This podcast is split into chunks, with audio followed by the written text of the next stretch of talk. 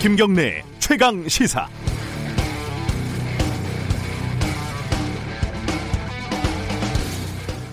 우리는 가끔 아니 자주 모순된 것들 불가능하거나 혹은 매우 어려운 것들을 뭐 상대방한테 요구를 한다거나 원하거나 합니다.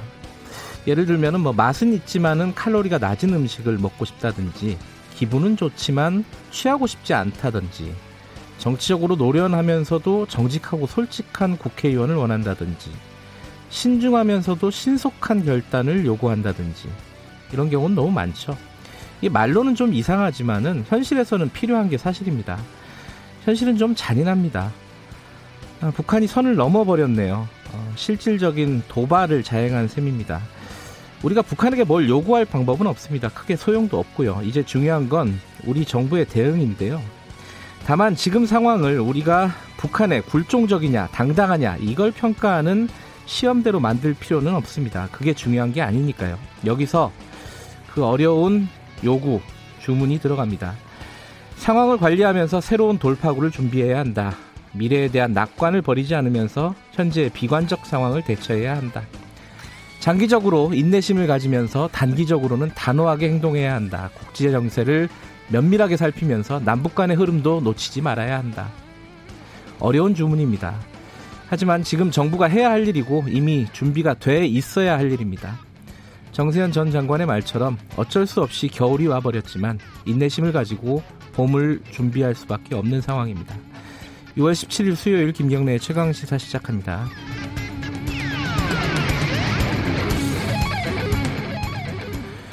예, 김경래 최강 시사는 유튜브 라이브 열려 있습니다. 실시간 방송 보실 수 있고요. 문자 참여 기다립니다. 샵 9730으로 문자 보내주시면 저희들이 공유하겠습니다. 짧은 문자는 50원, 긴 문자는 100원입니다. 스마트폰 어플리케이션 콩 이용하시면 무료로 참여하실 수 있습니다. 오늘 일부에서는요, 브리핑에서 어, 북한 관련된 속보 상황들 좀 정리하겠습니다. 전문가도 잠깐 연결해 보도록 하고요. 2부에서는 국회 상황 좀 정리해 볼게요. 미래통합당 김기현 의원과 함께 지금 어, 여야 협상 사실상 이제 막혀 있는 상황인데 어떻게 진행이 되는지 얘기 나눠보겠습니다.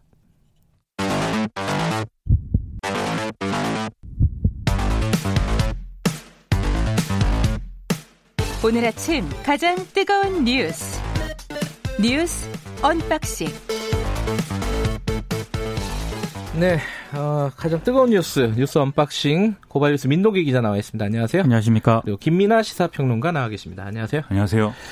어, 요새는 요 며칠 아침마다 북한 관련된 속보가 들어오고 있습니다. 오늘 아침에 좀 새로 들어온 얘기가 있죠? 한두 가지 좀 정리하고 넘어가죠. 굉장히 속전속결인데요. 예. 개성 남북 공동 연락 사무소가 폭파된 게 어젠데 네. 오늘 그 북한이 개성과 금강산 일대에 군사 훈련을 재개, 재개하겠다 이런 입장을 밝혔고요. 네.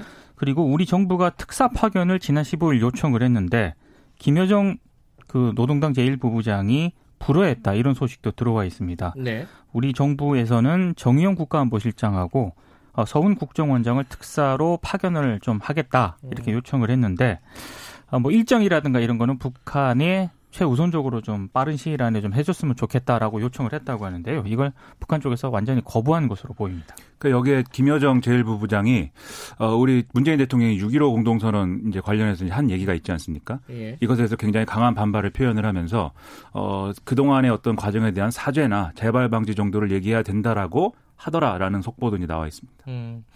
그 특사를 우리가 요청을 했는데 아, 북한에서 거부했다. 뭐 이런 건 보통 잘 안 밝히잖아요, 그죠? 그렇죠. 예, 밝힌 걸 보면은 대화할 뜻은 지금으로서는 전혀 없다. 뭐 대화나 이런 걸 통해서 네. 우리한테 어떤 명분을 준다든지 자신들이 하고 있는 일에 있어서 뭐 명분을 뭐 축소하게 만든다든지 이런 걸 허용 안 하겠다는 뜻이죠. 예. 어, 관련된 얘기를 우리 어, 뉴스 브리핑이지만 잠깐 어, 전문가 좀 연결을 해보겠습니다. 통일연구원 홍민 북한 연구실장 연결돼 있습니다. 안녕하세요. 예, 안녕하세요. 네. 어, 지금 아침에 들어온 얘기들의 의미를 좀 정리를 해보면요. 어, 네. 이 비무장지대 이런 데로 어, 무장을 하겠다. 뭐, 그리고 군사 훈련을 재개하겠다. 이 군사 합의를 파기하겠다는 뜻으로 봐도 되나요, 이거를?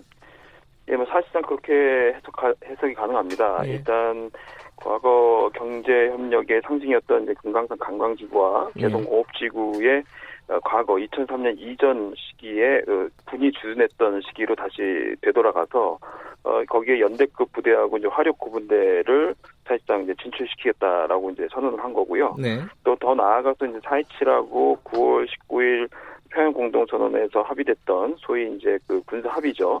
그 군사 합의에서 따라서 그 지상 공중 해상에서 우리 와- 그 구발적 충돌을 방지하기 위해서 했던 그 완충지대를 사실상 무효화시키는 그런 음, 어, 내용을 담고 있습니다. 그러니까 기존에 GP 시범 철수했던 어떤 지역들에도 이런 부분들의 초소를 다시 재건하고 거기에 이제 그 병력을 어, 전개시키겠다라고 했고요. 네. 어 그래서 뭐 사실상 어떻게 보면은 그 군사 합의를 파기하겠다라는 의도를 명확하게 드러냈다고 볼 수 있고 또 한편에서는 그 적경지대 일대에서 어 그 북한 주민들을 동원해서 어, 대남 이제 그 전단지를 살포하겠다라는 음. 이제 것까지 구체적으로 좀 밝혔기 때문에 네. 사실상 파기 이상으로 상당히 이제 적대적으로 좀 어, 전환하겠다라는 의도를 명확하게 있다고 볼 수 있습니다.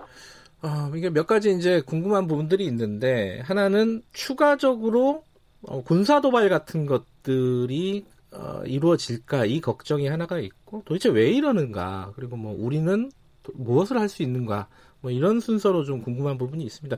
추가적인 군사 도발 이게 어, 예상이 되십니까? 어떠, 어떻게 보세요? 예, 뭐 최종적으로는 배제할 수는 없는데요. 네. 일단 북한이 김여정 제1 부부장을 통해서 밝힌 어, 단계적 조치들을 보면은 네. 우선 어, 우리가 합의했던 내용들을 파괴하는 일련의 행보들을 우선적으로 할 것으로 보이고요. 네. 그 이후에 이제 최종적으로 더 상황이 악화된다면은 어, 추가적으로 어, 군사적인 위협이라든가 도발성 어, 행동들을 할 가능성은 있습니다. 네. 그러나 아직까지는 일단 그것에 관련된 암시를 하거나 공공연하게 거기에 대한 계획을 얘기하진 않았기 때문에 네. 일단 어 금강산 또 개성공업지구 또 그 이후에 군사 합의 파기를 주로 어 일련의 행동으로 보여줄 가능성이 높다고 봅니다. 음.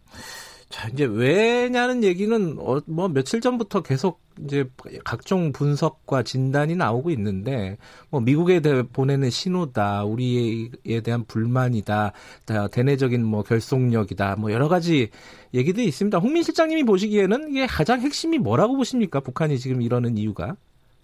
어, 4.27 판문점 선언하고 네. 9.19 평양 공동선언을 통해서 굉장히 포괄적이고 방대한 내용의 합의를 했음에도 불구하고 예. 사실상 그 합의가 어, 이 군사 합의의 초기 이행 빼고는 거의 이루어진 것이 없습니다. 음, 그러니까 북한이 보기에는 이런 이제 소위 2년여 넘는 동안에 남측이 보인 소극적 태도에 대한 상당히 불만이 네. 이미 누적이 돼 있었고 거기에 이제 사실 이제 대북 전단지와 같은 사실 최고 진호 존엄 소위 최고 지도자에 대한 인신 모독성 이런 전단지가 살포되도록 예. 어, 방치한 것에 대한 또 그 굉장히 불, 불편함 음, 그리고 어, 또 코로나 국면이 일부 국면이 닥치면서 사실 대북 지원이라든가 보건 협력의 중요한 기회였는데 사실상 우리 정부가 어, 그 코로나 19와 관련된 대북 지원과 관련돼서는 상당히 소극적 태도를 보인 것은 사실입니다. 음, 네, 그래서 전반적으로 이런 것들이 중첩이 되면서 북한이 더 이상 한국에 대해서 어, 합의 이행을 기대하기 힘들다. 음, 아, 그렇기 때문에 원점으로 다시 돌아가는 행보를 보임으로써 강하게 북한에게 한국에게 불만을 표시하고 네. 어, 한국에 대한 흔들기 이걸 통해서 미국에게도 간접적으로 또 메시지를 주는 것이죠. 음, 소위 북미 협상도 이런 합의 이행을 제대로 하지 않는다면은 또는 그런 합의를 위한 적극적 태도를 취하지 않는다면 한국처럼 이렇게 합의를 파기하는 행보로 갈 수 있다. 음. 이런 메시지 메시지까지도 염두에 뒀다 이렇게 볼 수 있을 것 같습니다. 어, 이제 우리가 무엇을 할 수 있느냐인데 지금 이제 당장 뭐 특사 얘기도 그 전에 뭐 많이 나왔어요. 나왔는데 지금 북한에서 구체적으로 실명까지 거론해 가면서 네. 특사는 거부했다 이렇게 밝혀버렸으니까 특사는 물 건너 간 것 같고 우리가 지금 뭘 할 수 있을까요?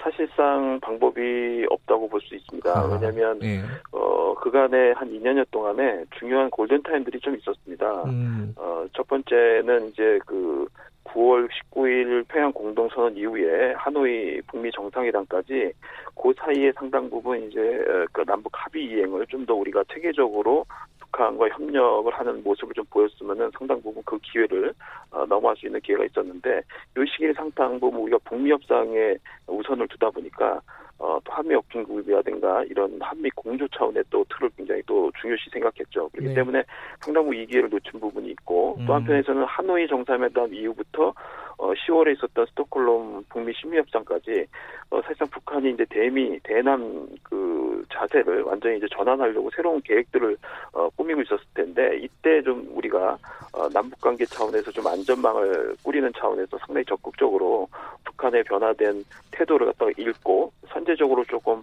대화를 제기하고 또 협력을 좀 더 적극적으로 추진했으면은 상당 부분 위기가 모면될 가능성이 있었습니다. 음. 그리고 실제 또 작년 10월 23일 날 김정은 위원장이 금강산 관광지구 철거 지시를 요구를 했을 때 상당히 이걸 위태롭게 바라보고 여기에 대해 상당히 빠르게 아, 신속하게 대응하는 좀 태도 그, 어, 시- 기회가 있었는데 사실상 이 부분도 우리가 좀 여의치가 않았습니다. 여러 가지 제재라든가 여러 문제 때문에 사실 여의치 않은 부분이 음. 있었기 때문에 이런 이제 좀 골든 타임들을 놓치다 보니까 결과적으로 북한은 사실상 우리가 뭔가 대응해서 어, 다시 뭔가 반전시킬 수 있는 카드들을 거의 이제 지금은 허용을 하지 않겠다라는 태도로 좀 바뀌었기 때문에 사실상 지금은 어떻든 상황을 좀 최대, 최대한 신중하게 관리하는 쪽에 모두를 맞춰야 되는 음. 것이 아닌가 싶습니다. 아, 상황을 관리하는 게 지금으로서는 최선이다. 알겠습니다. 좀 답답한 상황이네요. 아, 아침 일찍 급하게 연결했는데 어, 인터뷰 해 주셔서 감사합니다. 예, 감사합니다. 통일연구원 홍민 북한 연구실장이었습니다.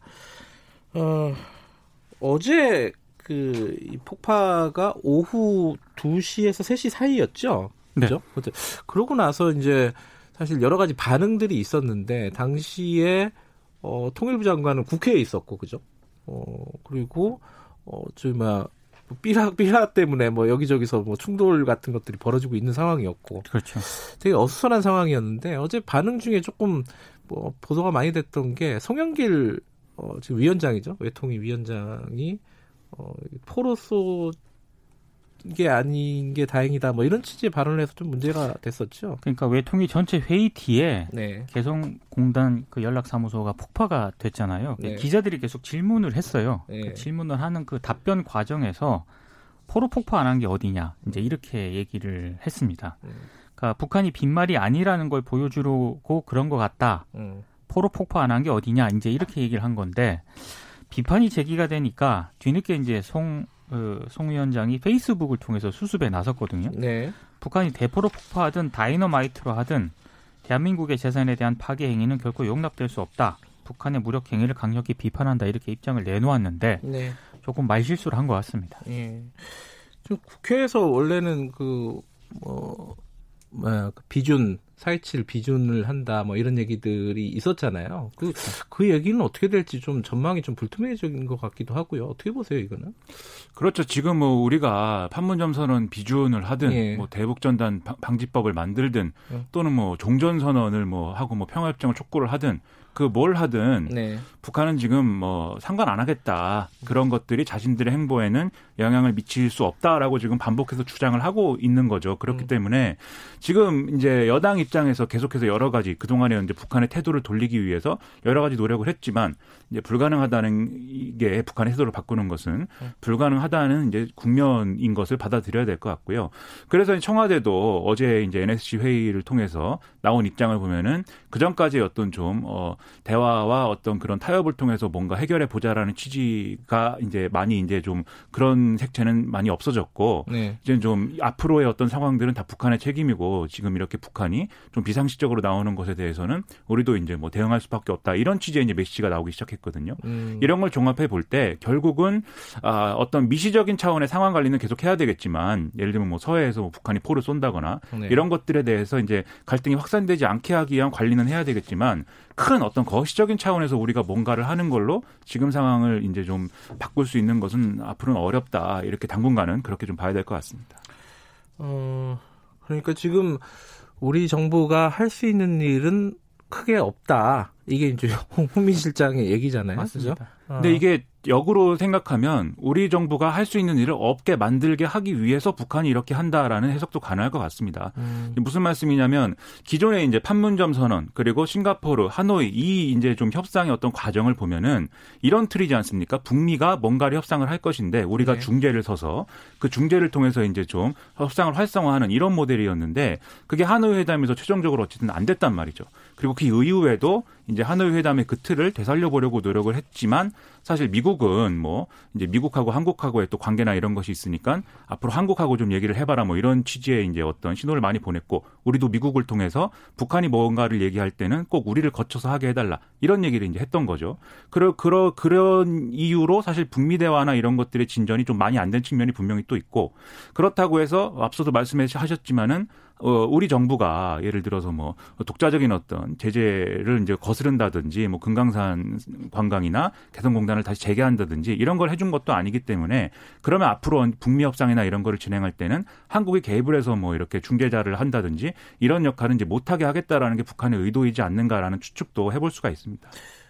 미국 반응이 사실 궁금했어요. 이제 밤 사이에 들어올 것이었기 때문에 어제 밤까지는 뭐 다 뉴스가 아 특파원 연결하면 지금 새벽이 아침이어가지고 네. 반응이 아직 없다 이랬는데 밤 사이에 들어올 것 같아서 아침에 일어나자마자 뉴스를 열어봤더니 미국 반응이 별게 없었어요, 그죠? 대단히 원론적인 입장 내놓았고요. 네. 네. 한국을 지지한다, 뭐이 그 정도 한국, 수준? 그, 그 메시지도 한국하고 얘기를 해라라는 음. 거고 지금 트럼프 대통령 입장에서는 이게 사실 계속해서 어떤 미국 우선주의 그리고 미국 고립주의를 얘기하고 있는 과정이지 않습니까? 네. 그래서 무슨 뭐 주동 미군 감축 얘기도 하고요. 그런 과정인데 만약에 한반도 문제에 개입을 해서 명확하게 어떤 성과가 난다는 보장이 없는데 괜히 이제 얘기를 했다가 오히려 지금 재선 가도나 이런 데 이제 불이익을 받을 수 있으니까 그런 것들을 명확하게 얘기를 안 하려고 할 것이고 이제 우리 정부한테 이제 어떤 또 떠넘기기랄지 뭐 이런 것들을 지속해서 하겠죠. 이제 그런 취지에서 내놓은 입장이 아닌가라고 해석이 됩니다. 트럼프는 어, 여기에 대해서 입장이 없었죠 어제는 그죠? 그러니까 기자들이 질문을 하지 않아서 그런 건지 예. 아니면 트럼프 대통령이 아예 이 문제가 아직 관심 바뀐지에 대해서는 확인이 안 됩니다만 음. 트럼프 대통령의 직접적인 입장 표명은 없었습니다. 네.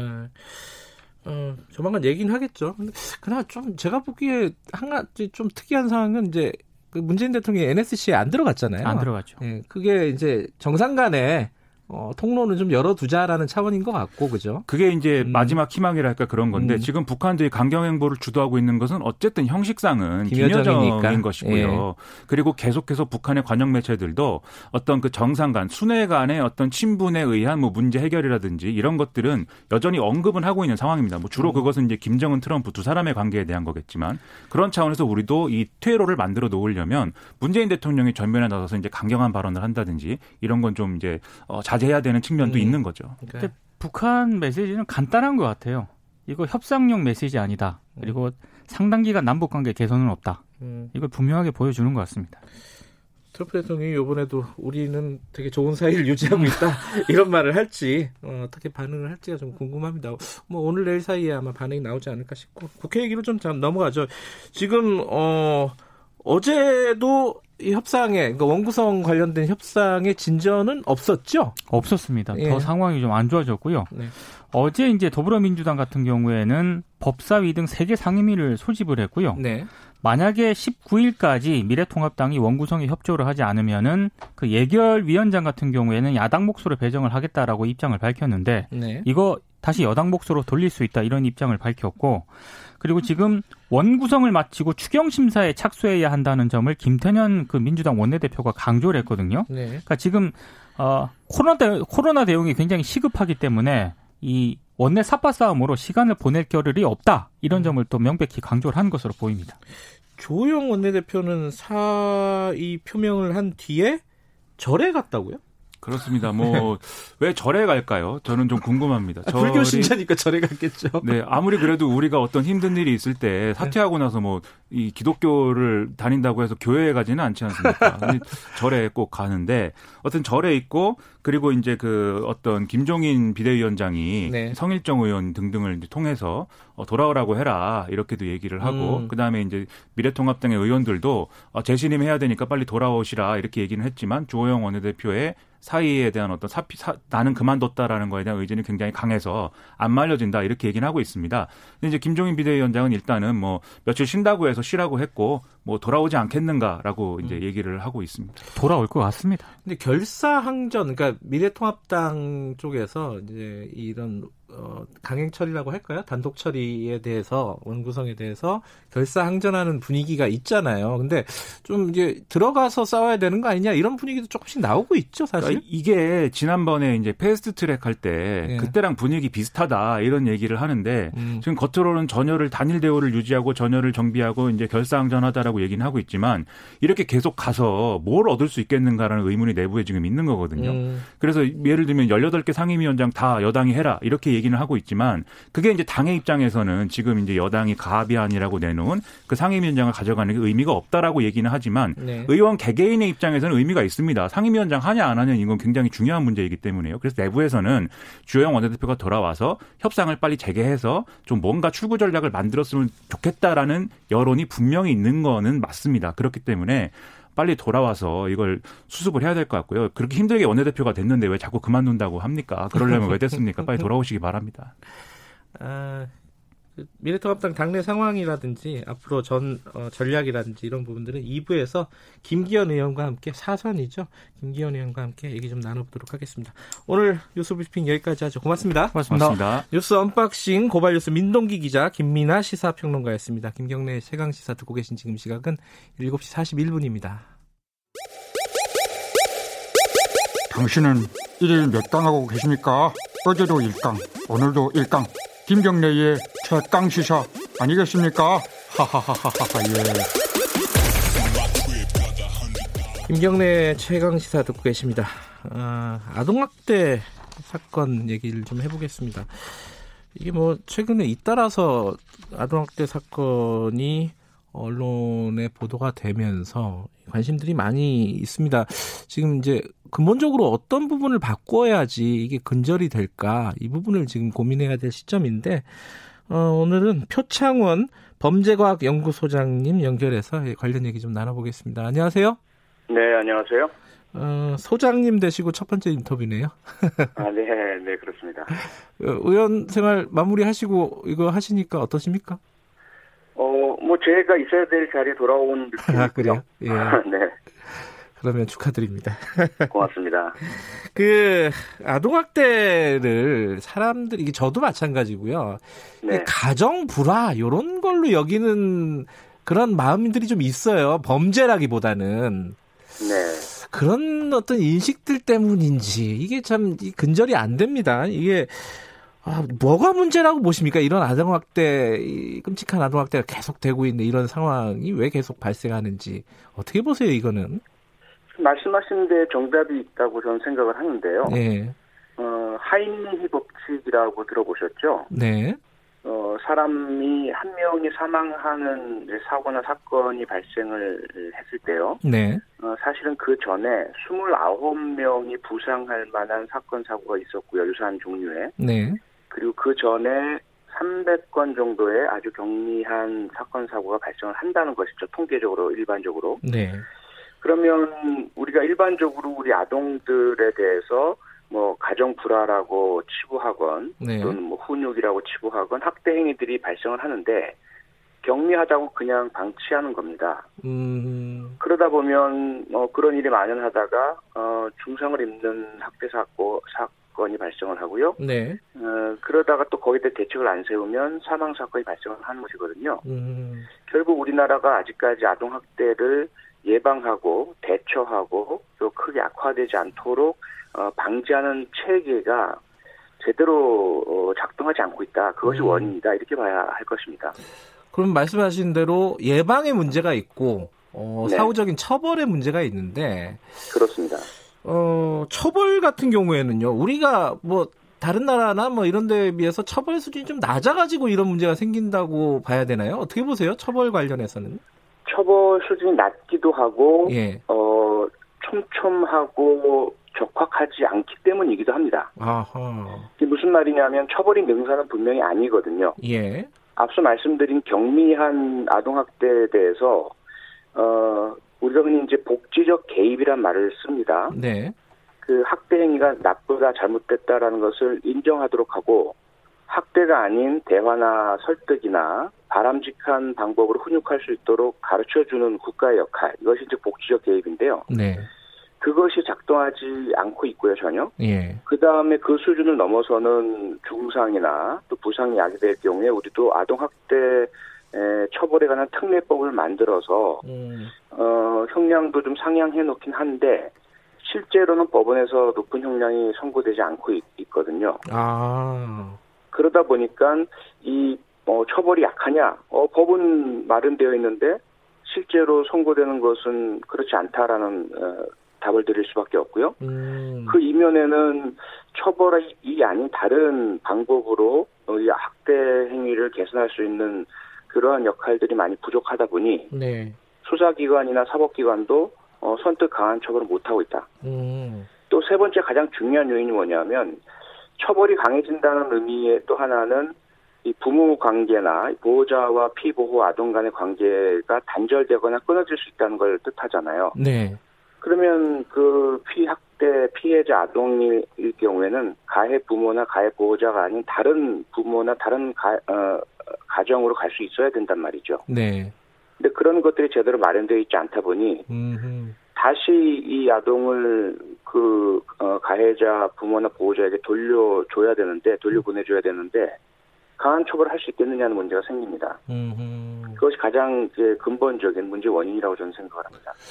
처벌 관련해서는 약간 그 성범죄랑 좀 비슷한 느낌이 있네요. 그러니까 그 네. 처벌 자체는 마련이 돼 있는데 법적으로는 법원이나 이런 쪽에서 어 제대로 그 강력한 어떤 형량 같은 것들을 어 선고하지 않는 이런 부분들 뭐 이거랑 좀 비슷한 느낌이 있네요. 많이 비슷하고요. 네. 그리고 지난번에 제가 이제 대법원 양형위원회 네. 그 김영란 양형위원장께도 부탁을 드렸는데 네. 아동 학대에 대한 양형 기준을 마련해 주시고 네. 어, 좀 높여달라. 음. 어, 그런데 아동 학대가 두 가지거든요. 네. 하나는 아동복지법에 의해서 처벌되는 정서적 학대, 심리적 학대, 어, 가벼운 신체적 학대 이런 것들에 대해서는 아예 대법원의 양형 기준조차 없어요. 음. 그러다 보니까 대개 집행유예나 뭐 벌금형으로 음. 끝나는 거죠. 네. 그리고 상해, 중상해나 또는 뭐 사망까지 이루어지는 아, 아동학대 처벌에 관한 특례법상의 아동학대는 양형 기준은 마련돼 있는데 네. 어, 징역 2년 정도의 아주 경미한 기준이 마련되어 있습니다. 음. 이런 부분들을 개선을 해야 합니다. 예. 그런 어떤 뭐 법적인 부분들 그리고 처벌과 관련된 부분들은 어 그, 그나마 좀 눈에 보이니까 그 이걸 어떻게 해야 된다 이렇게 좀 얘기를 할 수 있는데 아까 네. 처음에 말씀하신 예방이라든지 뭐 보호라든지 이런 부분들은 이 시스템의 문제라서 참 해결책을 찾기가 어려운 것 같아요. 이건 어떤 방향을 좀 잡아야 될 거라고 생각하십니까? 우선 첫 출발점은 그 스웨덴의 사례를 보면요. 네. 1979년에 어, 부모의 체벌 행위를 학대로 규정을 한 범죄로 규정을 합니다. 어허. 예. 그러니까 난리가 납니다. 어. 여론이 들끓고 부모들이 모두 거리로 나와서 우리가 범죄자냐. 어허. 예. 어, 다수 여론에 등을 지는 좀 정치적으로는 어, 상당히 자기 손상 행위인 거죠. 네. 그럼에도 불구하고 그 스웨덴 정부와 의회가 관철시켜서 어, 법을 집행을 하기 시작을 했고요. 네. 20년이 지난 뒤에 1999년에 다시 여론조사를 실시했더니 어, 국민의 90% 가까이가 에, 그 법은 잘 된 법이다 이런 답을 음, 내놓고 있습니다. 네네. 에, 우리가 과연 어떤 대응을 하느냐 네. 에, 부모의 그 체벌 행위부터 시작해서 네. 어, 학대 행위에 대해서 어떤 규정을 내리고 네. 어떤 어, 교육을 실시하고 어떤 체계를 가, 어, 마련하느냐라는 것은 용기가 필요하다고 저는 생각을 하고요. 음, 네. 어, 이제 그 체계 말씀하셨는데 우선은 아동 학대가 범죄다라는 인식, 예. 교육, 그 다음에 아동 학대 학대 행위가 발견되면 신고할 수 있도록 하는 신고 체계. 예. 그 신고가 이루어지면 지금 현재 아동보호 전문 기관에서 가서 조사하도록 돼 있거든요. 네. 그런데 이분들에게 법적 권한이 없어요.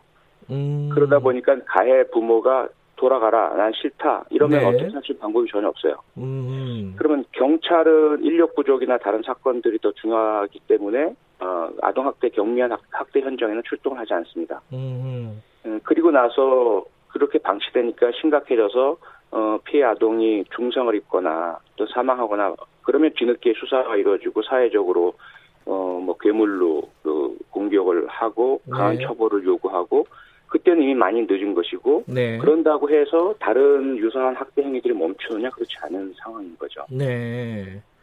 어, 아까 말씀하신 스웨덴 사례 같은 경우는 이제 체벌을 범죄로 규정을 했다. 79년도에. 네. 그러면 우리도 근데 아동 학대 방지법이라는 게 있지 않습니까? 있습니다. 예. 우선은 아동복지법 내에 아동학대 금지 규정을 넣었고요. 예. 이것으로 어, 부족하다 아동학대 처벌에 어, 별도의 법칙을 만들어야 한다라고 요구를 계속했기 때문에 아동학대 범죄 처벌에 관한 특례법이 만들어졌습니다. 그런데 문제는 어, 우리 무- 민법에 보면 부모에게는 아동에 대한 징계할 권리가 있다라는 규정도 있고요. 네. 그 아동복지법과 아동학대 처벌 특례법에 나와 있는 아동학대 행위는 일반 부모님들의 인식에는 남의 얘기입니다. 아하, 예. 일반적으로 이루어지는 가정에서의 뭐 가벼운 회초리나 또는 음, 뭐 신체적인 뭐 매를 때린다든지 하는 형태는 어 그 민법상 징계권에 해당된다. 뭐 법을 정확히 모른다 하더라도요. 네. 그런 인식들이 있고 음, 어, 언론 보도에 나오는 끔찍한 경우만 아 쟤네들은 나쁜 거야. 저 아, 저런 것들은 예. 법에 처벌받는 거지라는 그런 어, 조금 잘못된 이분법이 우리 음. 사회에 있거든요. 네네. 이걸 없애기 위해서는 모든 학대 행위가 범죄라는 것을 명확히 하고 네. 학대가 아닌 어, 대화와 타협과 또 모범 이것에 의해서 훈육하는 것이 정상이다라는 것이 좀더 음, 어, 확고하게 법으로 또 교육으로 사회적 인식으로 자리 잡아야만 음. 아동학대 방지가 가능한 거죠. 어떤 신체적인 체벌 자체가 범죄라는 어떤 규정이라든지 이런 부분들은 아마 우리 사회에서도 굉장히 논, 논쟁적인 부분일 텐데 어쨌든 네. 표창원 소장께서는 그 부분이 필요하다, 필요한 시점이다 이렇게 말씀하시는 거네요, 그죠? 네, 그렇습니다. 음. 우리가 이제 가정폭력도 똑같지 않습니까? 네, 어, 1999년, 2000년대까지만 해도 에, 주로 가정 내에서 부부 사이에 일어난 폭력은 집안일이다. 네, 네, 사회나 경찰은 개입하면 안 된다는 인식이 강했었습니다. 네, 그런데 피해자 입장에서 그랬습니까? 피해자 음. 입장에서는 이건 범죄야 폭력이다라고 느끼지 않았습니까? 네, 그것이 지금 법으로 가정폭력 뭐 처리에 관한 특례법으로 만들어졌고 네, 어, 범죄로 인식되고 있죠. 네, 아동 학대 역시 피해자는 어, 약하고 어리고 자기 표현 능력이 부족하다 보니 어, 나는 고통스럽고 난 어, 이게 너무 견디기 힘들어요라는 것은 있지만 사회에 얘기는 못합니다. 네, 이걸 우리 어, 국가가 정말 아동을 소중히 여기고 네, 어, 그들을 우리의 고귀한 선물로 생각한다면 아, 그들이 당하는 폭력을 범죄로 만들어야죠. 음, 알겠습니다. 용기가 있어야 된다. 아, 이런 어떤 조치를 취하려면은 그 말씀이 기억이 나네요. 여기까지 듣겠습니다. 고맙습니다. 네, 고맙습니다. 표창원 범죄과학연구소장님이었습니다. 김경래 최강시사 1분 여기까지고요. 2부에서는 어, 정치권 상황 좀 알아보도록 하겠습니다. 잠시 후에 8시에 뵙겠습니다.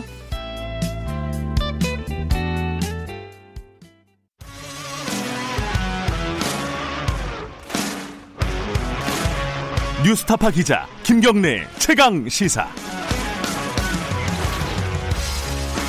김경래 최강 시사 2부 시작하겠습니다. 어, 어제 어, 국회에서 원구성 관련된 협상이 어, 뭐 제대로 안 이루어지고 있습니다. 어, 여당이 지금 6개 상임위원장을 단독으로 어, 선출을 했고요. 나머지 것들도 야당이 협조 안 하면은 어, 여당이 다 할 수 있다 이런 식의 얘기를 계속 하고 있습니다. 통합당 입장에서는 미래통합당 입장에서는 뭐 뾰족하게 뭔가를 대응할 수 있는 방법이 없어 보이기도 하고요. 전략이 어떤지 그리고 어, 어떤 방식으로 국회를 정상화시킬 수 있는지 미래통합당 얘기를 오늘 좀 들어보겠습니다. 김기현 의원 연결돼 있습니다. 안녕하세요. 네, 김기현입니다. 반갑습니다. 예, 예. 아, 일단 그거부터 좀 여쭤보죠. 그 민주당 쪽하고 박병석 국회의장이 예, 이게 상임위원장 단독 선출한 이유를 이렇게 얘기했습니다. 참을 만큼 참았다. 그리고 코로나 이런 민- 급박한 민생 현안 위에서 일하는 국회 미룰 수 없다. 이렇게 얘기를 했거든요. 여기에 대해서는 어떻게 생각하시나요? 정말 완전히 그 내로남불입니다. 네. 참을 만큼 참은 건 여당이 아니고 야당입니다. 빨리 네. 일하는 국회 만들어야죠. 음. 일하는 국회 만들기 위해서 그동안 여야가 30년이 넘도록 계속 지켜져 왔던 불문율 네. 거기에 따라서 합의해서 상임위원장을 배분하고 어, 특히 야당이 법사위를 가져간 그런 오래전 오래된 그 전통을 그대로 이어가면 되는 건데 그걸 네. 깨고 자기들 마음대로 결정해 놓고 자기들 뭐 갑질을 하면서 마음대로 안 따라오면은 협- 협력 안 한다 그러면 그- 그러고 협조 안 한 건 여당이죠. 음. 아니 불문 불문율 어기고 자기들 마음대로 일방적으로 하는 쪽이 여당이 그쪽이 협치를 안 한 거죠. 네. 그러 그러면서 아 일하는 국회를 만들려면 예전에 그걸 우리가 만들어 놓은 전통에 따라가면 되는 겁니다. 예. 자기들 마음대로 억지를 부려놓고 이제 일하자고요. 아니 그 일하기 법사위만 해결하면 금방 될 일을 왜 그렇게 자기 자기들 억지를 부리는 거죠? 법사위원장을 여당이 꼭 하겠다는 거잖아요. 민주당 입장에서도 야당도 마찬가지지만은 어, 그- 그 부분은 어, 민, 그 민주당 입장에서는 이 그 상임위원장 이, 이게 그 지금까지 어 여- 여러 변경이 있었을 뿐인데, 그러니까 어, 상황에 따라서 여러 가지 다른 상황이 있었을 뿐이고 지금은 여당이 해야 된다. 이게 민이다, 총선의 결과다, 뭐 이런 거잖아요. 이건 어떻게 보세요? 이런 거죠. 총선의 민의에 법사위원장 여당 중단의 민의 없습니다. 총선의 민의는 42%가 우리 통합당을 지지했습니다. 그런데 네. 42% 지지 국민을 가지고 있는 정당을 그냥 깔아뭉개버린 거죠. 음. 자기들은 뭐 자기들만 끌고 갈 모양인데 네. 대한민국 대한민국 국회 이게 뭐 여당 국회입니까? 음. 특히 이런 거죠. 법사위원장은 이게 그 김대중 대통령이 당선된 다음에도 여당 여당이 아니고 야당이 법사위원장을 맡았었고요. 네. 상임위원장을 여야가 의석수에 따라 배분하는 것은 다른 사람도 아닌 그 여당이 지금 그 모시고 있는 그 DJ 대통령 김대중 대통령이 야당 총재 시절에 소수의 의견도 배려해야 된다고 주장해서 우리가 여당일 때 그 지금 여당이 야당일 때 만들어진 관례입니다. 그래서 그동안 지금 전통으로 지켜왔는데 자기들이 지금 자기들 마음대로 모든 걸 다 좌지우지하겠다고 독재하겠다 그러는데 아 독재를 막아야죠. 이렇게 의회 독재를 하면 되겠습니까? 그러면요, 지금 상임위가 여섯 개가 구성이 됐고, 여, 여당에서 단독으로 열었잖아요, 이미. 그럼 계속 보이코트를 하시게 되는 건가요? 지금 어떻게 지금 방향을 잡고 계세요?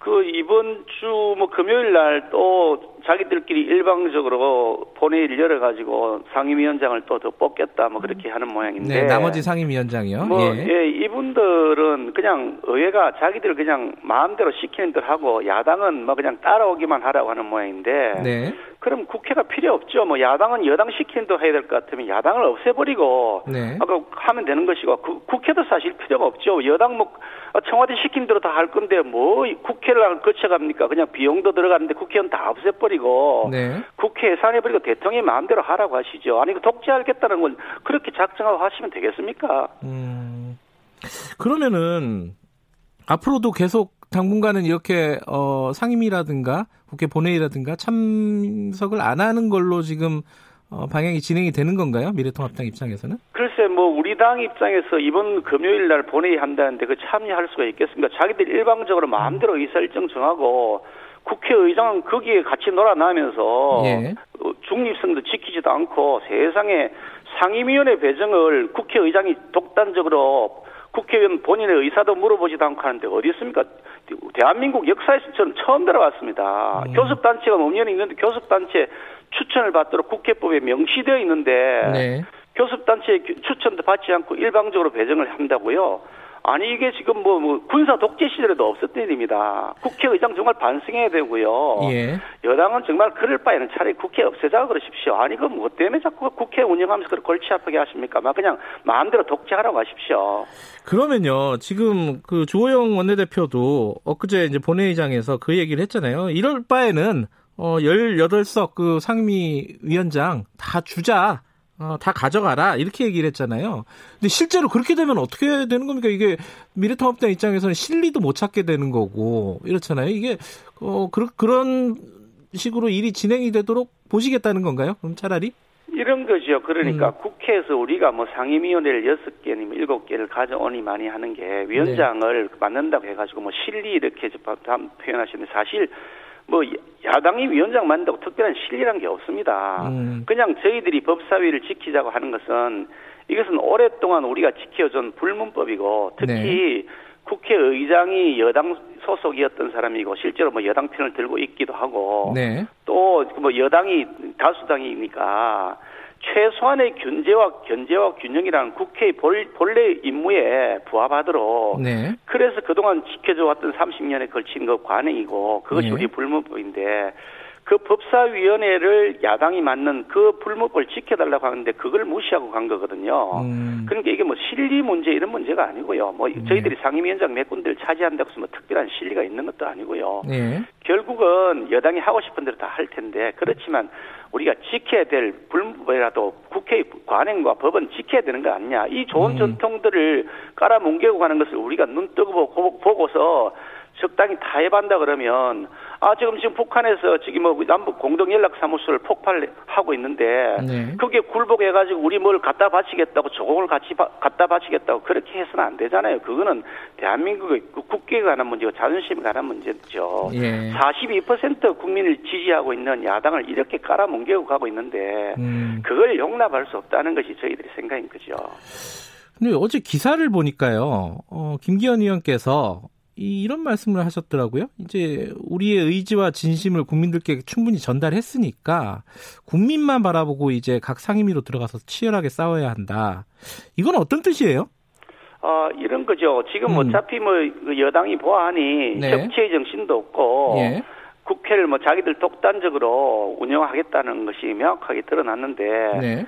어차, 뭐 저기 뭐 자기들의 의석수로 무조건 밀어붙이면 네. 우리로서는 방법이 없으니 예. 우리가 할 수 있는 최소한의 노력들을 다 하고 네. 그리고 우리 국민들에게 이런 터무니없는 짓을 한다는 것을 충분히 알린 알릴 만큼 알린 다음에 예. 그런 다음에 국회에 들어가서 활동을 해야죠. 예. 우리 국민들이 뽑아준 우리 그 헌법기관인데 예. 각자 들어가서 상임위에 배치돼서 활동하면서 네. 잘못된 정책들에 대해서는 견제하고 음. 잘된 정책이 있으면 그거 지지하고 그래서 네. 빨리 지- 진행되도록 돕고 예. 그렇게 하려면 본래 국회의원 활동을 하겠다. 음. 다만 이렇게 잘못된 불법적 그런 그 조치들에 대해서 우리가 용납하는 것은 아니다. 부럽뜨고 음. 눈을 부럽뜨고 계속해서 불법이 자행되지 않도록 지키겠다, 감시하겠다 음. 그런 의미죠. 예. 어찌됐든, 어, 그런 어떤 진심, 어, 의지, 이런 것들을 충분히 보여준 다음에 상임위로 들어가서 더 싸워, 치열하게 싸우자, 이런 말씀이시잖아요. 그게 한 시점이 언제쯤 될까요? 글쎄요, 뭐 제가 뭐 원내 대표도 아니기 때문에 뭐. 시점을 제가 말씀드릴 수 있는 건 아닌데 예. 전체적 방향을 보면 그렇다고 해서 우리가 뭐 상임위 활동을 안 하고 국회를 전체를 다 보이콧하자. 음. 라고 하는 것이 국민들에게 바람직한 것인가. 특별히 요즘 경제도 많이 어렵고 네. 특히 남북 문제가 지금 자칫 전쟁으로 어, 치달을지 모른다는 우려들이 지금 국민들 마음속에 지금 팽배해지잖아요. 네. 그러니까 우리가 국회에서 해야 될 역할들이 야당으로서 책임이 있으니 네. 그 역할에는 우리가 하- 최선을 다하겠다. 음. 다만 여당의 이런 독주와 독단적 그 국회 운영, 독재적 발상에 대해서는 결코 용납하지 않겠다라는 의지를 표명한 거죠. 예. 지금 조영 원내대표는 언제쯤 복귀를 하실까요? 글쎄 뭐 제가 뭐 통화를 해보거나 하지는 않았습니다만은 네. 뭐 지금 뭐 조영 원내대표가 아니라 누가 원내대표 하더라도 네. 여당이 이렇게 자기들 마음대로 독재하겠다고 달게 들면 네. 뭐 달리 방법이 없지 않겠습니까? 네. 그러니까 주 대표가 뭐 잘못한 것은 아닌데 네. 자기가 책임을 지고 사의를 표, 표명한 것이라서 예. 가급적이면 다시 우리가 야당이 단합해서 가야 된다. 얼마 음. 되지도 않는 어, 숫자를 가지고서 우리가 또 다시 깨져서 되겠느냐. 음. 그러니까 서로 어, 서로 다독이면서 다시 우리 그 전열을 정비해서 갈 수 있도록 요청하자, 갈 수 있도록 하자 요청하고 있긴 한데 네. 아직 뭐 뚜렷한 대답이 없고 본인 굉장히 완고한 의지를 음. 갖고 있는 것으로 알려져 있습니다. 그러니까 당내 분위기는 뭐 주호영 원내대표를 재신임하는 쪽으로 의견이 모아졌다 이렇게 보면 되겠죠 일단은. 전체적으로 뭐 다른 의견 좀 있긴 합니다만은 전체적으로는 주 대표를 계속 신임해서 가야 음. 되는 것 아니냐는 의견이 많습니다. 어, 아까 말씀하셨듯이 이렇게 어 이런 상황에서 어 어찌 됐든 결과적으로는 상임위에 들어가서 어 싸- 국회의원으로서 싸워야 된다라고 말씀을 하셨는데 근데 상임위도 지금 의원님 같은 경우도 원래 이제 법사위를 희망하셨는데 지금 산자위로 배정이 됐잖아요. 그것도 저도 참 황당했는데요. 저는 산자일 간다고 한 번도 희망한 적이 없었고 예. 우리 당에 원래 그 원내 교섭단체 추천으로 상임위 배정하게 돼 있기 때문에 예. 교섭단체에다 그걸 희망을 냅니다. 그 희망 낼 때 산자인 아예 포함되어 있지도 않았는데 국회의장은 무슨 무슨 무슨 방법으로 김기현의 속마음을 그렇게 읽었는지 좀 이해할 수도 없는 일이지만 네. 아 제가 그 언론에 보도된 바에 의하면 네. 그 뭐 재선 이상 의원들의 경우에는 언론에 보도된 본인의 희망을 보고서 예. 상밀 뭐그 강제 배치했다 그러던데 저는 이것을 보면서 강제징용을 당한 기분이 들었습니다. 예. 일제 시대 때 아, 뭐 아무 죄도 없는 우리 국민들을 그냥 강제징용해서 군함도 같은 탄광 탄광촌에 넣어놓고 사람을 그냥 완전히 혹사시켜 죽였던 것처럼 예. 아니 대한민국의 헌법기관인 선출된 국회의원을 강제징용해서 아무 데나 처박는다. 예. 이거 말이 되겠습니까? 국회의장이 이래도 되는 겁니까? 음. 그래서 제가 어저께 사임스를 바로 제출했습니다. 아, 그러면 이제 사보임 형태로 해가지고 다른 어, 상임위로 들어가시겠다 이런 말씀이신 거죠, 그러면? 그거는 아직 뭐 저희들로서는 더 논의를 해야 되겠습니다만 예. 이렇게 강제징용 당한 것을 어떻게 불법적 강제징용을 수용할 수가 있습니까? 예. 그러니까 그에 대해서는 도저히 수용 못 한다고 사임스를 낸 거죠.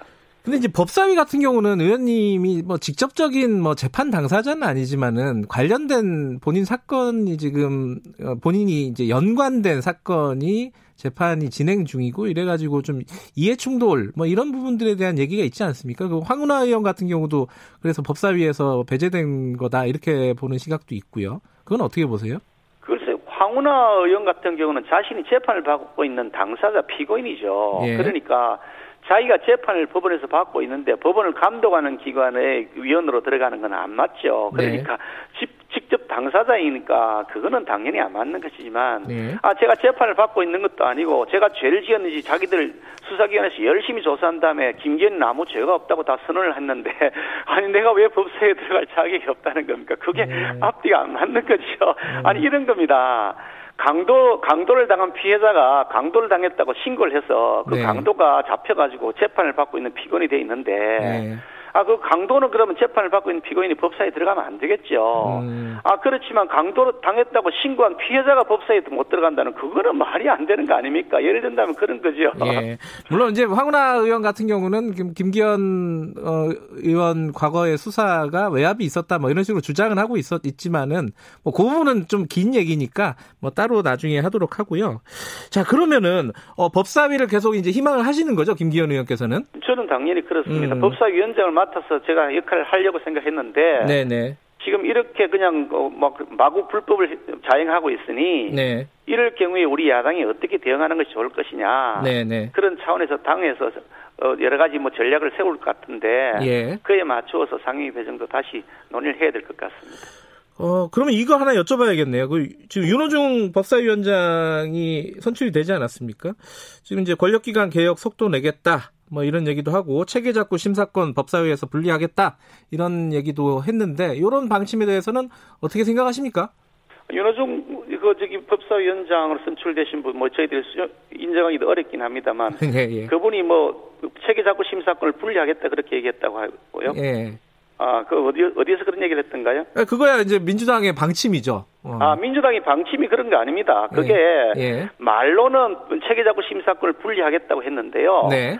체계자구 심사권을 분리하자고 우리 당에서 안을 냈습니다. 그래서 법제위원회하고 사법위원회를 나누어서 네네. 체계자구 심사권은 별도의 그 특별위원회를 만들어서 하고 법, 법제 지금 법제사법위원회는 그냥 음. 법무부나 법원 검찰, 검찰 이런 데를 관할하는 법, 사, 사법 그 사법위원회를 하자. 예. 우리가 제안을 했더니 이런 지하에 거절했거든요. 일고의 가치도 없다고 거절을 예. 했거든요. 예. 그런 다음에 분리하지 않은 상태로 체계자구 심사권을 분리하지 않은 상태로 그대로 해가지고 지금 자기들이 그 법사위 위원장을 차지하고 앉았습니다. 예. 그리고 사실 그 체계자구 심사권 말씀하시는데 그런 것이 가지고 있던 폐단이 일부 있었죠. 근데 예. 그 폐단을 가장 많이 활용했던 사람은 바로 지금의 여당입니다. 박영선 위원장이 그 대표적인 인물 아닙니까? 음. 자기 마음대로 자기 마음에 안 든다고 법안을 깔아 뭉개고 앉았던 사람은 바로 박영선 위원장이 대표적인 사람입니다. 자기들이 그렇게 해놔놓고 남보고 뒤집어 씌우나요? 그 체계작구 심사권 관련해서는 뭐 야, 당일 때는 누구나 또 다들 좀 그 이용을 했던 게 사실이죠. 뭐 이게 야- 지금의 여당이나 지금의 야당이나 그렇죠. 일정 부분 그런 네. 측면이 있는 건 맞는데요. 예. 그게 체계자구 심사권이 그렇다고 잘못된 것은 아니고요. 음, 체계자구 심사권의 의- 의미는 이런 겁니다. 각 상임위마다 네. 법안이 심사돼서 이게 그 나중에 이제 법사위로 모여서 올라가는데 네. 그 각 상위마다 하는 것들 중에서 위헌 요지들이 있는 것 여지들이 있는 게 많이 있습니다. 네. 제 기억으로는 한 2018년도인가 그 무렵이었는데 무려 위헌 법률과 부- 헌법 불합치 법률이 100건이 넘었던 사례도 있었거든요. 네. 한 해요. 예. 그만큼 많은 법률들이 각 상위마다 그 나- 남발이 되면서 네. 충분한 체계자구 심사가 안 된 상태로 올라오게 됩니다. 음. 그러니까 그 그런 점들을 최종적으로 심사를 해서 게이트키퍼를 하라고 만들었는데 그런데도 불구하고 심할 경우에는 한 해에 100건이 넘는 위헌 법률이 양산되고 있으니 네. 체계자구 심사권은 반드시 필요한 것이고요. 네. 특히 양원제가 아닌 단원제로 뭐 상원 양원이 하원이 아닌 양원제가 아니잖아요. 우리는 단원제를 하니 네. 적어도 그런 게이트키퍼 역할을 법사위가 해야 된다. 예. 라는 차원에서 만들어진 것이고 그거는 바람직한 제도죠. 다만 예. 그걸 남용한 일부 사례가 있었다는 것 때문에 그걸 없애겠다 그러면 아니 그렇게 하게 되면은 뭐 빈대 뭐저 잡자고 초과상관 태우는 거죠. 음, 알겠습니다. 어, 시간 관계상 짧게 한 두 가지만 여쭤볼게요. 지금 말씀하신 대로 이제 그 원내에서 치열하게 더 싸워야 된다라고 계속 말씀하시는 건데 이 미래통합당 입장에서 수적인 열세 이걸 극복하기가 쉽지가 않아요. 어떤 좀 어, 좀 다른 전략이 좀 필요한 거 아니냐 이런 생각도 드는데요. 그건 어떻게 생각하십니까? 음, 그래서 막 그렇다고 저도 생각합니다. 우리가 네. 뭐 전, 전략이 필요하다는데 그 전략은 그냥 원론적으로 돌아가서 네. 우리의 진심을 다하고 진정성을 보여야 되는 것이라고 생각하고요. 네. 옛날 그 뭐 국민의당이었던 거, 아, 그, 그 저기 국민 뭐, 그, 그 저기 대, 뭐 정치 대표였나요? 그런 것 같은데 예. 김대중 대통령 시절에 새정치 국민회였던 것 같네요. 예. 거기에서 81석이었을 때도 그럴 때도 그때 우리 이쪽 그 그러니까 여당 쪽 저희 당 쪽이죠. 저희 예. 당과 그 친 친여 쪽을 포함하면 170이 넘는 그런 의석이었는데 예. 그런 상태에서도 진정성을 가지고 국민들에게 호소하면서 마침내 그 김대중 대통령이 당선되었던 사례가 있었던 것처럼 네. 네. 우리의 경우에도 정말 절치부심하면서 네. 정말 대한민국 국민들의 행복을 위해서 노력하는 모습 그리고 최선을 다해서 우리 보수의 가치를 잘 세워나가고 새롭게 가다듬. 가다듬어가는 모습을 보이는 것이라고 생각합니다. 아, 상황이 상황이니까 이건 마지막에 한 말씀 드려야 될 것 같습니다. 그 북한이 공동 연락사무소 폭파를 했는데 지금 대북 정책 어떤 방향으로 가야 된다고 생각하십니까?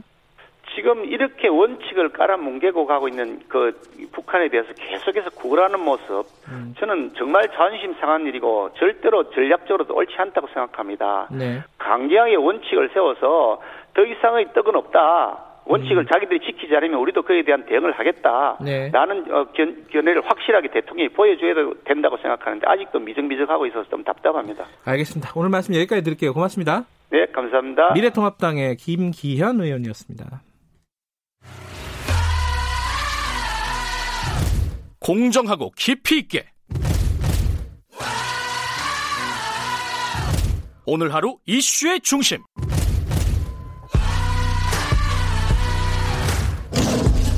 김경래의 최강 시사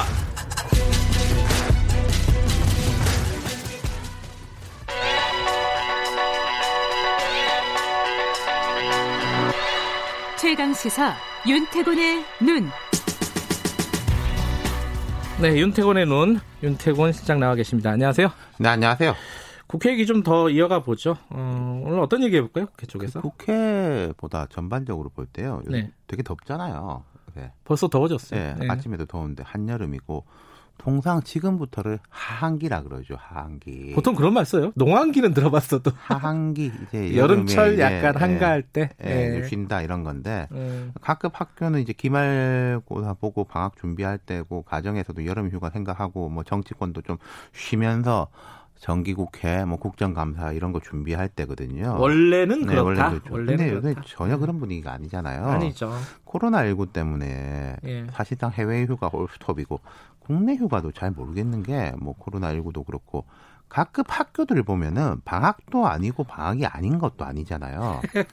개학이 맞아요. 늦어졌지 않습니까? 일주일에 하루 가고. 네, 이러니까. 그래가 여름 휴가 여름 방학 자체가 일주일 뭐 이럴 거예요 아마도. 음, 네. 근데 이제 학교에 나가는 것도 아니고 온라인 수업이 많고 또 정치권도 외유는 말도 안 되고 대통령 해외 순방 안 나간 지 오래됐죠. 외유는 뭐 불가능하죠. 그렇죠, 나가면은 뭐 불가능하죠. 자가격리 네. 해야 되는 데도 네. 많고. 예. 그러니까 그러면은 뭐 이래야죠. 안타깝네요. 예, 그러니까 이제 지난 주에도 이런 이야기를 했지만 일이라는 게 이제 어쨌든 생각이 좀 다를 거다. 네. 그리고 과제가 점점 쌓이고 있다. 뭐 국회 이야기부터 짚어보면은 김기현 의원 한참 이야기하셨지만은 자 민주당이 이제 여섯 개 상임위원장을 선출했어요. 네. 법사위, 기재위, 산업통상자원위, 외통위, 국방위, 복지위. 그게 뭐 19일 날 나머지도 다 한다. 뭐 이런 이야기가 나오는데 19일 하면 얼마 안 남았습니다. 그럼 이제 여섯 개 했으니까 12개 남은 건데 양당에서 애초에 이제 11대 7 뭐 이랬으니까 그걸 준용하면은 민주당이 5개, 통합당 7개 가져가는 거죠. 원래 뭐 계획대로 예. 하면 밑그림대로 하면은 지금 민주당이 국토위와 예결위를 비워놓고 있어요. 이거 음, 비워놨으니까 들- 들어와라. 들어와라. 네. 예. 어떻게 될까요? 이게 지금 여, 야당은 어찌 됐든 이제 밖으로 얘기하는 거는 지금은 들어갈 생각 없다 이런 건데. 협상이라는 게 주고 받고 이렇게 좀 유연성 변화 이런 게 협상의 이제 원래 본질적 의미라고 본다면 지금 협상 의미가 별로 없어지긴 했어요. 선택이에요. 음. 요거 할래 안 할래 음. 그렇잖아요. 야당 네. 입장에서는 네 네. 뭐 이미 정해진 상임위원장이 철회될 것도 아니고 그렇다고 국회의원장이 임의로 통합당 의원들을 상임위원장에 임명하는 거 불가능하거든요. 법대로 음. 하자면은 상임위원장은 선출입니다. 음. 국회의장 임명이 아니라. 네. 그럼 이제 민주당이 전 상임위를 다 맡거나 일부를 공석으로 둬야 되는데 근데 저는 좀 느낌적 느낌이 무한정 길어질 것 같진 않아요. 이런 상황이. 음. 통합당이 이제 과거 관행처럼 뭐 장외 투쟁 이런 건 안 하고 있지 않습니까? 네네. 국민 눈높이에 맞추겠다. 이런 게 일기조 아니겠어요? 통합당도. 네. 그러니까 이제 뭐 아웃복싱을 하고 있는 느낌이고 민주당이 뭐 다 가지든지 뭔가 다른 명분을 주든지 음. 뭐가 좀 되긴 될 것 같다. 그리고 뒤에 다시 이야기해 보겠지만은 남북 관계 갈등 이게 어쩌면은 모멘텀이 될 수도 있을 거예요. 국회 음, 정상화에. 그래요. 예. 어, 그 얘기는 조금 이따가 해보고요. 네. 지금 뭐 지금 국회 얘기를 쭉 하고 있지만 그거 말고도 여러 가지 현안들이 있습니다. 그렇죠. 지금 네. 이제 통합당이 많이 밀리고 있고 민주당 의원들을 중심으로 뭐 1호 법안 이렇게 많이 내놓고 있습니다. 근데 별로 좋은 평가를 받고 있지는 못하는 것 같아요. 어. 이런 의원들이 주로 조금 과거사 쪽에 음. 우리 지역의 뭐 인천, 여수, 순천, 뭐 광주 다 이제 지역의 과거사 쪽에 그게 음. 이제 지역별로 보면 중요한 거고 자기 지역구 의원들한테 에, 로서는 지역민들의 이제 여론을 살펴야 되겠지만은 이게 170석 이 넘는 거대 여당이 처음으로 하는 드라이브가 이것만인가라는 거. 음. 그다음 뭐 부동산 법안 관련된 것도 뭐 통계 수치를 뭐 어떻게 했다 이런 이야기가 나오고 있고 이런 음. 점들이 있고 그다음에 전당대회를 앞두고 슬슬 이제 여권 내부의 갈등도 음. 보이고 있거든요. 음. 또 이제 앞으로 인사도 있을 거예요. 인사가 뭐가 있죠? 공수처 처장부터 다 뽑아야죠. 처장, 차장, 아, 수사관. 처장. 예. 방통위원 여야 몫이 있습니다. 음. 김현 전 의원이 뭐 사실상 내정됐다 이런 보도가 있고 언론 노조에서도 뭐좀 반발. 논평이 예. 나오고 있는데 그러니까 이런 정치적 인화성이 높은 인사들이 음. 줄줄이 기다리고 있다는 거죠. 음. 이- 이게 여당 입장에서 이런 게 있을 거예요. 오히려 이건 야당이 강하게 맞붙어 준다면은 네. 좀 편해지는 게 있을 겁니다. 음, 싸움이 벌어지면 아, 그렇죠. 오히려 예. 예, 뭐 세력대 대립으로 하면 예. 좀 지지이 강하지만 하지만은 야당이 좀 아웃복싱을 하면서 여론전을 강화한다면은 머리가 아플 수도 있는 거고요. 그리고 여름에 전당대회 있죠 민주당. 그럼요. 예. 민주당 전당대회는 매우 중요한 이벤트죠. 앞으로 민주당 당권에 누가 지느냐, 차기 당 대표가 이해찬 현 대표하고 어떤 다른 리더십을 보여줄 것이냐 이런 게 주요 관심사인데 제일 제가 핵심적으로 보고 또 정치권에서도 이제 관심 있게 보는 거는 이번 당권 경쟁이 민주당 분화의 계기가 될 것이다. 오호. 그럼 뭐 과거 같은 전면적 죽기 살기의 분화는 안 되겠지만은 승자하고 패자는 가려지는 거 아니에요. 그렇죠. 이기는 쪽은 주류고 지는 쪽은 비주류예요. 그리고 이제 어차피 지금 당권 주자들이 범친문으로 분류되지만은 이제 나눠지는 거 아니겠습니까? 음. 전그 원내대표 경선 때도 김태년 전해철 이렇게 하면서 조금씩 분화가 있었어요. 네. 지금 이제 전당대회를 하면 쉽게 말하면 이거예요.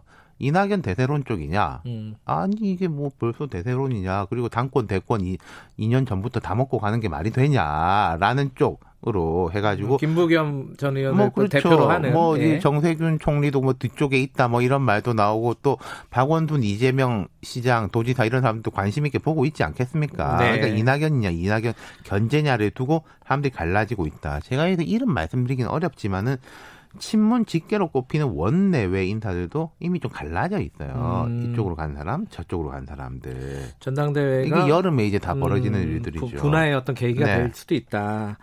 그리고 이제 아까 말씀하신 대북 문제 그렇죠. 어제 큰일이 또 터졌고요. 뭐 당분간 더 안 좋아지지 않겠습니까? 네. 그리고 그 폭파 이후에 어제 밤에서 오늘 조금 전 아침까지 북한에서 계속 뭐 쏟아지는 메시지들 보면은 참 이게 뭐 뭐라고 그래야 됩니까? 이게 좀 장바닥에서 이렇게 험한 이야기 하는 식의 맞아요. 그런 험구들이 이제 쏟아지고 있잖아요. 예. 이게 어제 보면은 통일부하고 청와대 메시지가 이전하고는 달라졌죠. 달라졌죠. 6.15까지 하고 어제하고 딱 달라졌습니다. 그건 책임져야 된다. 네. 뭐 우리도 용납할 수 없다. 그리고 아마 정부에서는 이런저런 시나리오들을 갖고 있을 거예요. 이 뭐 이 정도 선이면은 우리도 그냥 말로 대응하는데 음. 이 정도 선을 넘어선다면은 행동 대 행동이다. 뭐 네. 예컨대 군사적 도발일 경우에는 뭐 그런 것이겠죠. 예. 그런 부분이 있는 것이고 예. 그리고 이제 청와대하고 통일부 쪽에서는 어제 좀 스탠스를 조정한 게 이런 것 같습니다. 지금 남북 관계를 바로 하는 것도 맞지만은 국민들 여론 지난 한 일주일 동안에 계속 차곡차곡 쌓여 와 있었잖아요. 그렇죠. 리고 이제 뭐 우리가 좀 참아준다 이런 분위기였지 않습니까? 근데 어제 부분 어제 또 이거 폭발하는 건 비주얼이 나왔잖아요. 음. 영상이 네. 사실 국민들의 자존심 부분에 대해서 심각한 상처를 입었고 그러면은 이거는 북한에 대한 문제가 아니라 우리 정부에 대한 신뢰. 를 지켜야지 앞으로 상황이 좋아질 때 뭐 대북 관계를 뭘 하더라도 네. 가는 건데 여기서 우리 정부에 대한 신뢰가 떨어져 버린다면은 네. 앞으로 되게 어려워지는 거거든요. 그 부분에 대해서는 이제 스탠스를 좀 잡은 것 같아요. 음흠. 물론 뭐 그렇다고 해서 우리가 당장 행동으로 뭐 할 건 아니겠지만 이런 부분들이 있는데 왜 그럼 이게 국회는 모멘텀이 될 수 있다고 보느냐? 아, 그렇죠. 아까 그 말씀하셨어요. 통회통이 국방위 예. 뭐 외통위 같은 거는 해야 되는 거 아니냐. 어제 통합당 음. 말고 국민의당의 권은희 의원이 그런 말을 살짝 했어요. 음. 그리고 말하자면 통합당도 뭔가 들어올 기계 모멘텀을 잡아야 되는데 못 이기는 척 하면서 들어가고 또 이런 부분에 가가지고 정부한테 따지겠다라고 하는 거는 그 명분도 괜찮지 않습니까? 그리고 한번 들어오면은 다시 나가는 건 더 어려워요. 참 정치 잘 모르겠습니다. 저는. 네. 여기까지 듣겠습니다. 고맙습니다. 감사합니다. 윤태건의 눈이었습니다. 김경래 최강기사 2분 여기까지고요. 잠시 후 3부에서 뵙겠습니다.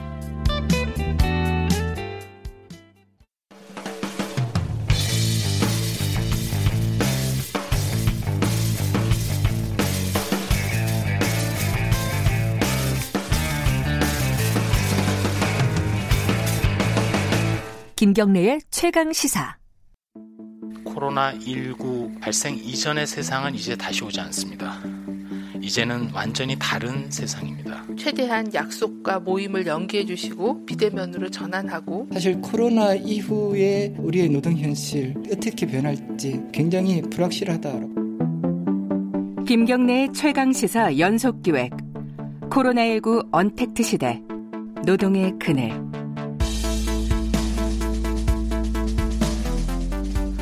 네, 연속 기획 언택트 시대 노동의 그늘. 아, 비대면 시대에서도 어, 보이지 않는 곳에서 위험을 감수하고 있는 노동자의 목소리를 들어보는 시간입니다. 오늘은 아, 택배 기사들 얘기입니다. 이게 최근에 온라인 쇼핑 많이 증가하면서 택배를 더 많이 주문하실 거예요. 아마 들으시는 청취자분들도 택배 기사분들은 더 힘들어진 시대가 된 거죠, 사실. 자, 권용성 전국 택배 연대 노조 부산 지부장님 스튜디오에 모셨습니다. 안녕하세요. 네, 안녕하세요. 부산 지부장이신데 네. 서울에 계신 거는 왜 그런 거죠?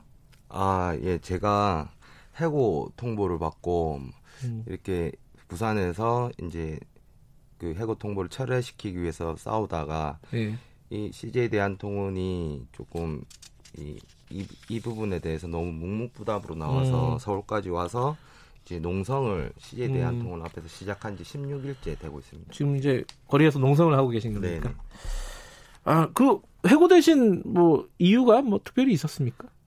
네, 뭐 이유가 뭐 대리점장은 되기는 하는데 네. 이것이 왔다 갔다 하는 거거든요. 음. 그래서 저희가 이제 주장하는 것은 제가 이 대리점장의 불법과 비리를 좀 얘기한 적이 있어요. 음. 그리고 노동조합 활동을 좀 제가 부산 지부장으로서 열심히 하니까 음. 이에 대한 이제 해고를 이제 음. 통보를 한 거죠. 이거는 이제 저희가 뒤에도 좀 말씀드릴 수 있는데 택배 노동자는 이제 계약을 하는데 계약 만료라는 취약성이 있기 때문에 그 계약 만료가 되어서 이렇게 해고 통보를 한 겁니다. 음.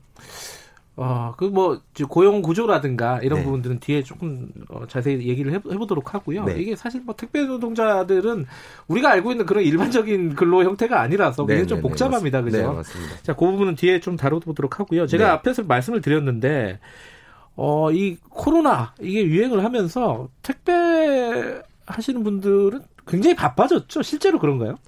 네, 좀, 어, 예전보다 엄청 바빠진 건 사실이고요. 네.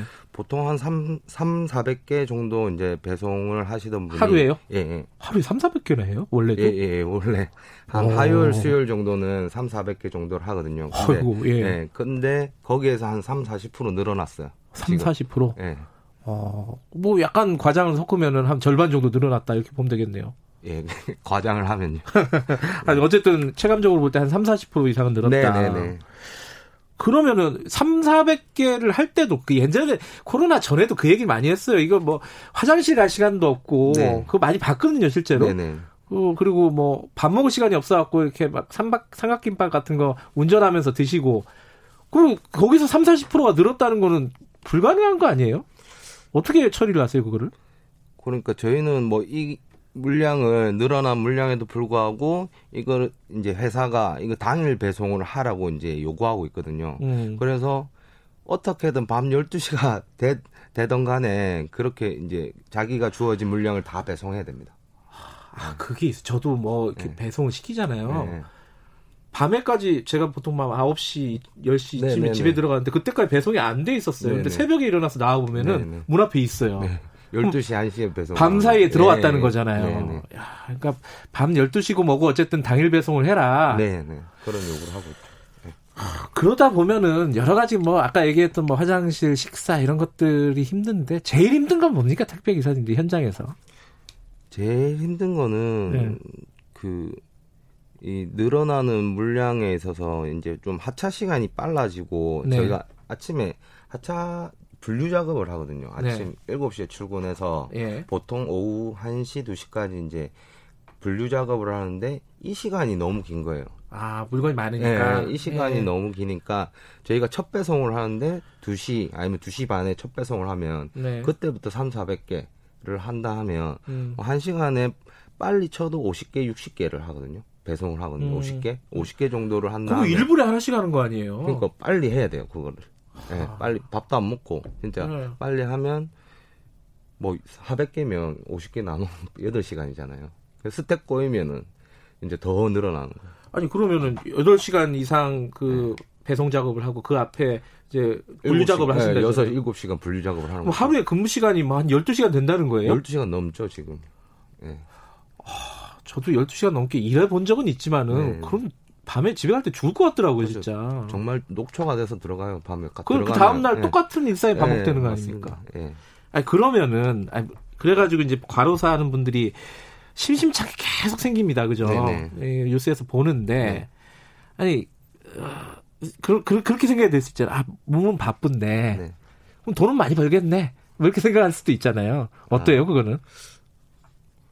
그런데 이제 너무 이제 늘어난 뭐 물량에 비해서 돈은 말, 많이 벌겠네 이렇게 생각하실 수도 있는데 예. 저희가 그만큼의 그 개인 사업자로 분류가 되기 때문에 음. 그만큼의 비용도 만만치 않게 들어가요. 그러니까 음. 유류비라든지 그다음에 여기에 들어가는 뭐, 뭐 송장이라 불리는 뭐 음. 송장 그다음에 기타 부대 비용 네. 그다음에 기- 늘어난 시간에만큼 저희도 이게 대한 뭐뭐 밥값이라든지 음료수값 이런 거 오롯이 저희가 다 내고 있거든요. 그러, 그리고 이에 대한 세금 음. 어, 늘어나는 거에 대한 세금도 저희가 다 내고 있기 때문에 근데 지금 개인 사업자라고 하셨잖아요. 네네. 이게 이제 그 택배 기사분들의 이제 그 고용 형태인데 네. 이제 뭐 근로 형태가 아니라 이제 고- 개인 사업자 형태로 계약을 맺는 거잖아요. 네네. 그러면은 상식적으로 생각할 때 아 내가 하루에 400개는 죽었다 깨라도 못 하겠다. 네. 나는 한 300개만 하겠다. 네.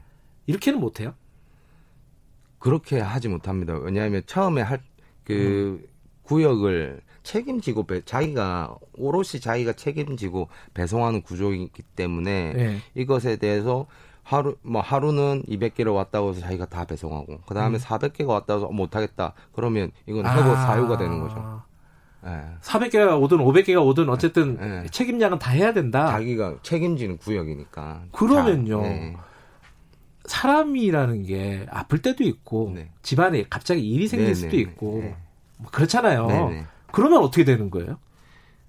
그러니까 저희 같은 경우에는 연월차라는 개념이 없거든요. 예. 이제 빨간 날만 쉬어요. 예. 네, 빨간 날만 쉬다 보니까 그렇게 이제 뭐 이렇게 아프거나 이제 상이 당하거나 이렇게 꼭 빠져야 되는 일이 예. 생기면 용차라는 개념을 써요. 그러니까 용차? 예, 대체 배송을 해주는 분을 불러가지고 아 그런 분들이 있긴 있군요. 예, 어. 그, 그 사, 사기업, 사기업이죠. 그, 음. 그, 런 분들도. 음. 근데 저희가 이제 건당 받는 수수료가 이제 수수료가, 하- 수수료라고 얘기하거든요. 네. 700원이라고 하면, 약, 네. 약 700원이라고 하면 그분들은 한두 배 이상 드려야 돼요. 아. 네, 그래서 쓸 수가 없어요. 실질적으로. 그러니까 하루 내가 만약에 네. 갑자기 일이 생겼어요. 네. 애가 무슨 일이 생겨가지고 네. 뭐 학교에 찾아가야 된다. 네, 네. 뭐 이런 경우가 있으면은 네. 용차를 부르면은 네. 뭐 돈이 1.5배가 네, 두 배, 나가버리 두 아, 두 배가 네, 나가버리는 네, 거예요. 네. 하, 그러니까 이게 또 그 손해 보면서 또 그걸 하기는 그렇죠. 예. 현실적으로 어렵고 너무, 예. 그래서 음. 시기가 너무 어려운 구조입니다. 자기가 다 어찌 됐든 자기가 다 책임져야 되는 구조군요. 예, 아프든 음. 뭐 다치든 자기가 다 책임져야 되는 구조예요. 그러면은 저 아까 지금 700원 정도 말씀하셨다 네. 그랬잖아요. 이 하나당 저희가 보통 이제 배송을 어, 물건을 사거나 이럴 때 택배비가 2,500원 받는 네, 데도 네, 네. 있고 어떤 데는 뭐 3,000원 받는 네. 데도 있고 뭐 비싼 데도 한 3,000원, 4,000원 받는 데도 네, 있더라고요. 예, 근데 그 중에 700원 정도만 택배 기사분이 가져가시는 거예요? 예, 저희 그러니까 CJ 대한통운 제가 CJ 대한통운이니까 저- 이게 예로 들면 네. 2,500원이었을 때 네. 이제 고객이 내시는 그 택배비가 2,500원이면 저희한테 택배 노동자한테는 한 800원, 약 800원 정도 이제 아. 떨어져요. 떨어지는데 여기서 또 대리점 명목으로 음. 대리점이 관리한다는 명목으로 수수료를 10%에서 20% 떼가거든요. 네. 그러면 800원에서 뭐 10% 20% 떼가면 약 700원 정도. 음. 적으면 670원, 60원 이렇게 되는 거예요. 뭐 하루에 300개를 배달한다 그러면 700원씩 치면 한 20, 20만 원 조금 넘는 예, 거잖아요. 예. 그뭐 기름값 이런 거 본인이 다 부담하시죠. 예, 본인 다 부담하고. 식비 이런 것도 본인이 예, 예. 부담하시고. 예, 거기에 대한 세금도 저희가 다 내고. 남는 거 별로 없네요. 그거 따져 보면은. 예, 실질적으로 좀 택배 노동자가 많이 번다고 이런 그 뉴스나 언론에 네. 났었는데 제가 한번 계산을 해보면 한 400 정도 제가 받는다 치면 네. 유류비, 뭐 차량 보험금, 그 다음에 뭐 저희가 부가세 10%를 내야 돼요. 음. 그리고 그 국민연금, 그 다음에 뭐 의료보험 저희가 음. 다 내야 되고 개인 사업자니까. 예, 저희가 다 내야 되고 그래도 저희는 또 퇴직금이 없어요. 그렇게 비교해 봤을 때 일반 직장인 노동자와 비교했을 때 예. 한 250만 원 번, 버는 거랑 비슷하지 않나. 아니 하루에 뭐 10시 이게 지금 12시간 넘게 일한다고 네, 또 네. 이 물건이 좀 적다 하더라도 10시간 넘게 일을 해야 되잖아요. 네, 네. 그렇게 매일매일 일을 하는데 아, 한 250만 원 정도 가져간다. 네, 그러니까 사대보험 이제 지- 가입된 보험 음. 노동자랑 비교하면 그런 음. 그런 제가 계산할 때는 네. 그런 셈인 거예요. 네. 아니, 이게 이제 특수고용이라 그래가지고 네. 이게 정부에서도 이런 부분에 대한 대책들 많이 막 내놓고 있었잖아요. 네. 근데 이 택배 기사 문제는 왜 이렇게 해결이 안 되는 겁니까? 뭐가 문제예요? 뭐 정부에서 많은 대책을 내놓고 있더라도 네. 실질적으로 택배 노동자가 보호받는 법이 없습니다. 음. 아, 법이 없고 이 이게 없으니까 뭐 택배 노동자가 실례로 보면 따- 그 화물 화물 운송 뭐 이거 노란 넘버 배자 넘버는 화물 운송법을 따르고 그 외에는 택배 노동자는 다른 법이 없어요 적용받는 게 음. 예, 그렇기 때문에 이게 법으로 최소한도 보장할 수 있는 그런 법이었기 때문에 저희가 너무나 뭐 갑질이라든지 뭐 해고 고용 불안정이라든지 이런 음. 거를 많이 겪고 있는 상황. 고용보험에서도 빠져 있죠 지금. 그렇죠. 고용보험에도 지금 제외된 채로 지금 올라간 걸로 알고 있습니다. 뭐 실업을 예를 들어 지금 바- 지금 말씀하신 거 해고를 당해도 뭐 네. 실업급여라든가 이런 부분들을 할 그래서, 수가 예, 없는 고용보험에 안. 들어가 있으니까. 예.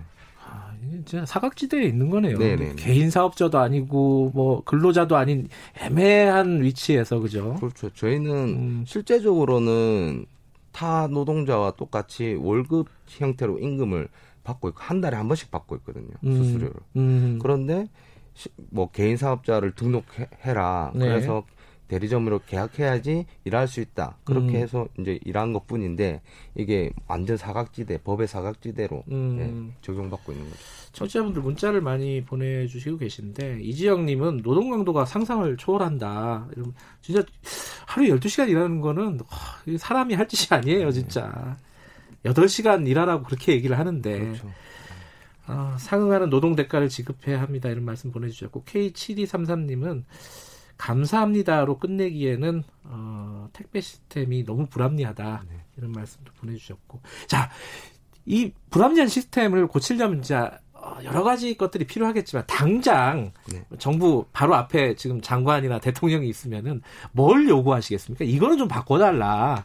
아 그런 이제 높은 분들이 계시면 네네. 예, 그 하여튼 저희는 이제 그 저희 노동조합이 2017년도에 네. 그 특수 고용 노동자에게 그 정부에서 노동조합 필증을 발부했어요. 예. 이- 이게 뜻이 이제 노동자로 인정한다는 뜻인데 예. 그런데 하- 실제적으로 네. 이제 법이 없으니까 이에 대해서 뭐 부당해고라든지 수수료 삭감이라든지 대처할 방법이 없는 거예요. 음. 그리고 이제 노동청에도 이, 이 부당하다고 얘기해도 음. 근로감독관님조차도 저희 저희가 개인 사업자라는 이유로 아.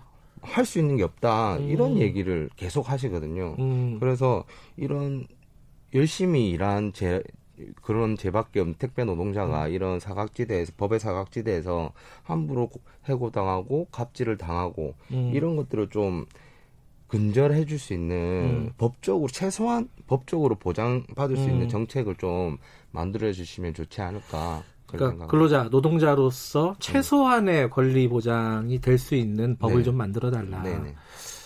그게 이제 어, 사측에서 보면은 이런 그렇게 해고할 때는 개인 사업자라고 얘기하면서 쉽게 해고하고 네. 그죠? 일 시킬 때는 근로자라고 얘기하면서 예, 또일 시키고. 이렇게 예, 되는 거죠. 예, 예. 편리, 편리한 대로 네, 생각하는 네, 거죠. 예. 자기가 진짜 맞는 대로 예, 그렇게 얘기하는 거예요. 생각을 해보면 그래 이게 아, 만약에 지금 택배 노동자들이 일을 안 하게 된다면 어떤 일이 벌어질지 우리 사회에서 그죠? 그렇죠.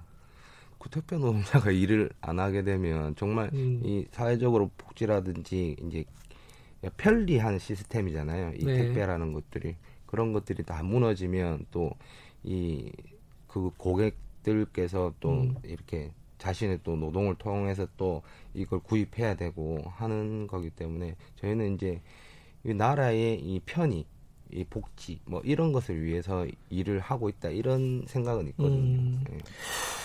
아, 이 코로나 시대에 어, 좀 아주 필수적으로 더 이제 평소에도 느끼는 분들도 있었겠지만은 더 그런 걸 느끼거든요. 다- 택배라는 것들이 굉장히 우리나라 시스템이 잘 돼 있구나. 네. 그죠? 그런데 실제로 일하시는 분들의 고용 시스템이나 이런 부분들은 굉장히 엉망이다. 네, 그죠?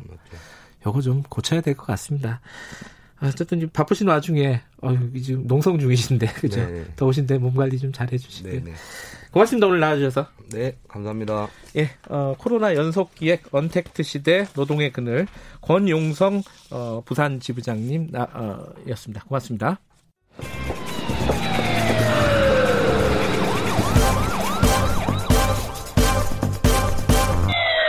김경래의 최강 시사. 네.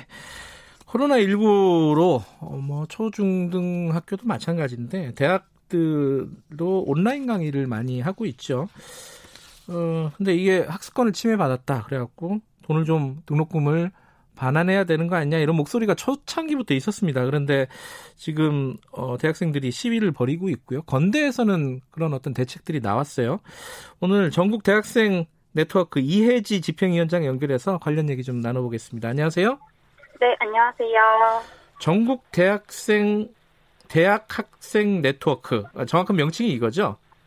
아, 네, 저희는 이제 전국 대학 학생회 네트워크이고요. 학생회, 예. 네, 네, 저희가 이제 작년 4월에 지난 음. 2년 동안 활동을 하다가 공식 발족을 했었고요. 음. 네, 대학생 생활권이나 뭐 등록금이나 음. 교육이나 인권 등 대학생들이 겪고 있는 문제들을 함께 해결하기 위해서 음. 전국의 33개 총학생회들이 함께 모인 연대체입니다.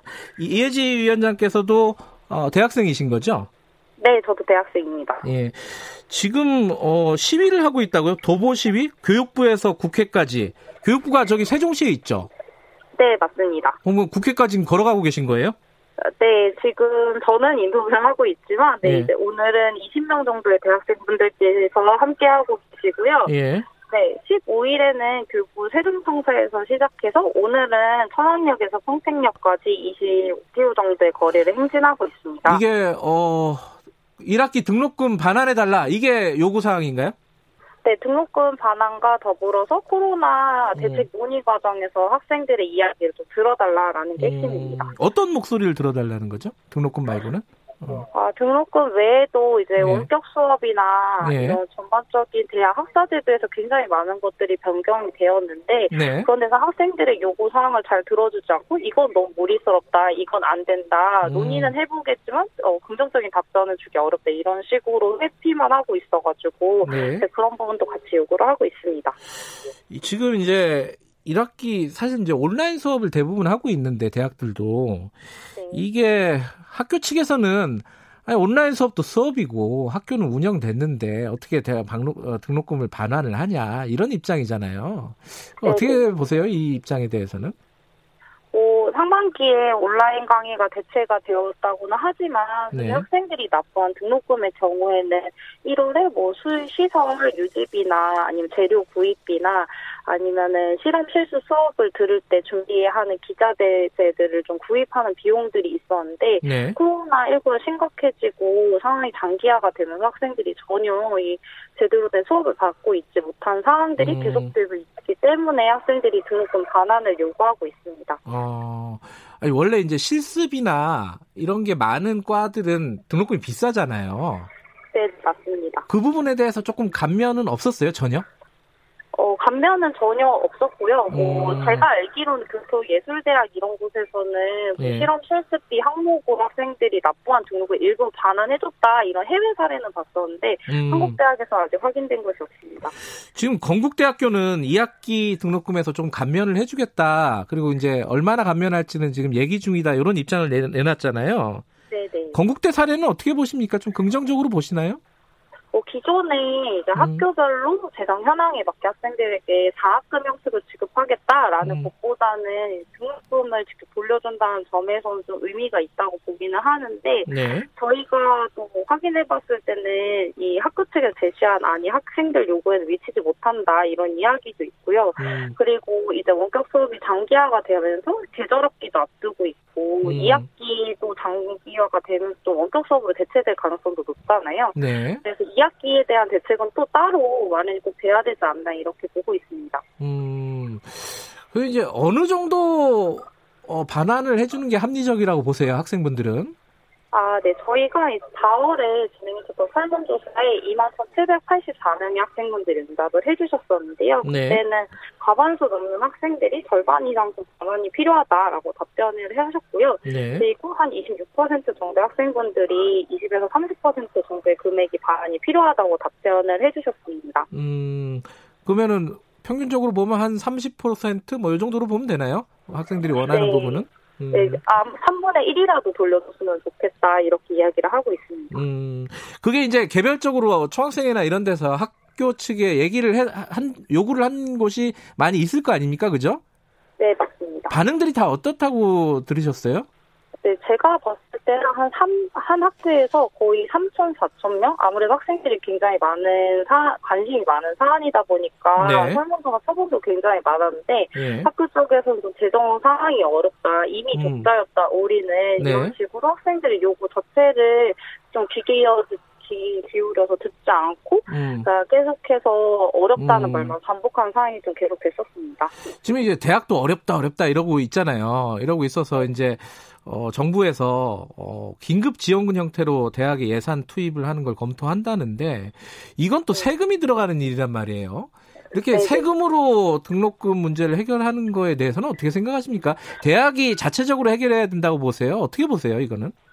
아, 저희는, 어, 두 교육부와 대학 두곳 다 부담을 좀 해야 되지 않나 이렇게 보고 음, 있는데요. 나눠서, 그- 예. 네, 네, 맞습니다. 왜냐하면 교육부도 이제 고등교육법에 따라서 대학을 관리 감독할 책임이 있고, 네. 사실상 4, 3, 4월 원격 수업 논란이 좀 본격화되면서 교육부가 좀 더 적극적으로 나섰으면은 네. 이런 문제가 벌어지지 않았을 텐데 싶기도 하고요. 근데 저희가 고민되는 지점은 그래도 대학이 어쨌거나 수업 운영에 대한 총 책임을 지고 있잖아요. 네. 그래서 대학도 분명히 책임을 져서 저희가 음. 기존의 사례를 좀 찾아봤을 때는 입학금 폐지나 이럴 때도 학생과 학교와 교육부 이렇게가 음. 협의해서 안이 도출됐더라고요. 네. 그런 식으로 이번에도 좀 3자가 함께 협의할 수 있는 안이 음. 도출되어야 하지 않나 이렇게 보고 있습니다. 그러니까 학교 측 그리고 교육부 측 그리고 학생들 이렇게 삼자가 좀 협의를 해야 된다 이런 말씀이시네요, 그죠? 네, 맞습니다. 그 협의를 할 수 있는 테이블이 좀 마련이 됐으면 좋겠다 이런 거네요, 지금 결론적으로는. 네, 맞습니다. 음, 근데 지금 온라인 수업 되고 있는데 이 온라인 수업에 대한 불만들이 많으신가 봐요. 하- 어,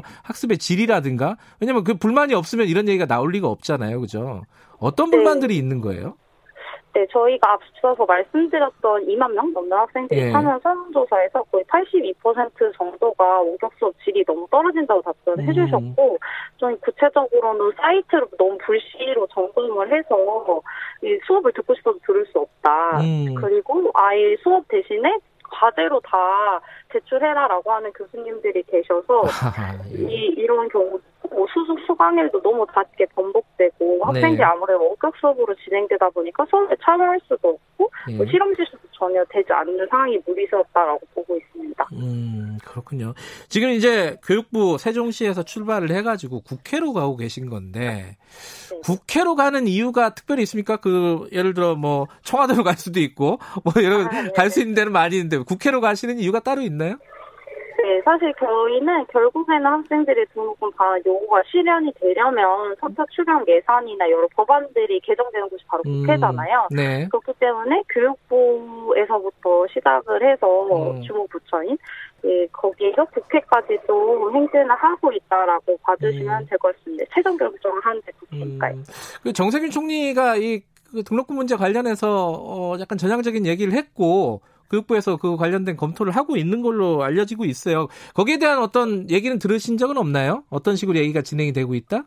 아, 네, 저희도 이제 행진을 하다가, 네. 어, 어제, 어제자로 교육부와 그 국무조정실에서 발표한 자료들 좀 확인을 해봤었는데요. 네. 뭐, 저희가 아직 어떤 방식으로 하겠다라고 전달받은 안은 아직은 없는 상황이지만, 네. 이 과정에서 이 등록금 반환 요구했었던 사람들이 바로 학생들이기 때문에 무엇보다도, 어, 학생들의 이야기를 중심으로 해서 요구하는 어, 음. 안이 잘 설정되었으면 좋겠다 이런 입장입니다.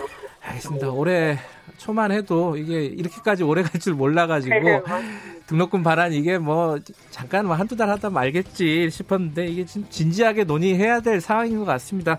어, 몸 조심하시고요. 날 더운데 오늘 고맙습니다. 네, 감사합니다. 네, 이혜지 전국 대학생 대학 학생의 네트워크 이혜지 집행위원장이었습니다. 김경래 최강사 오늘 여기까지고요. 내일 아침 7시 20분에 다시 돌아오겠습니다.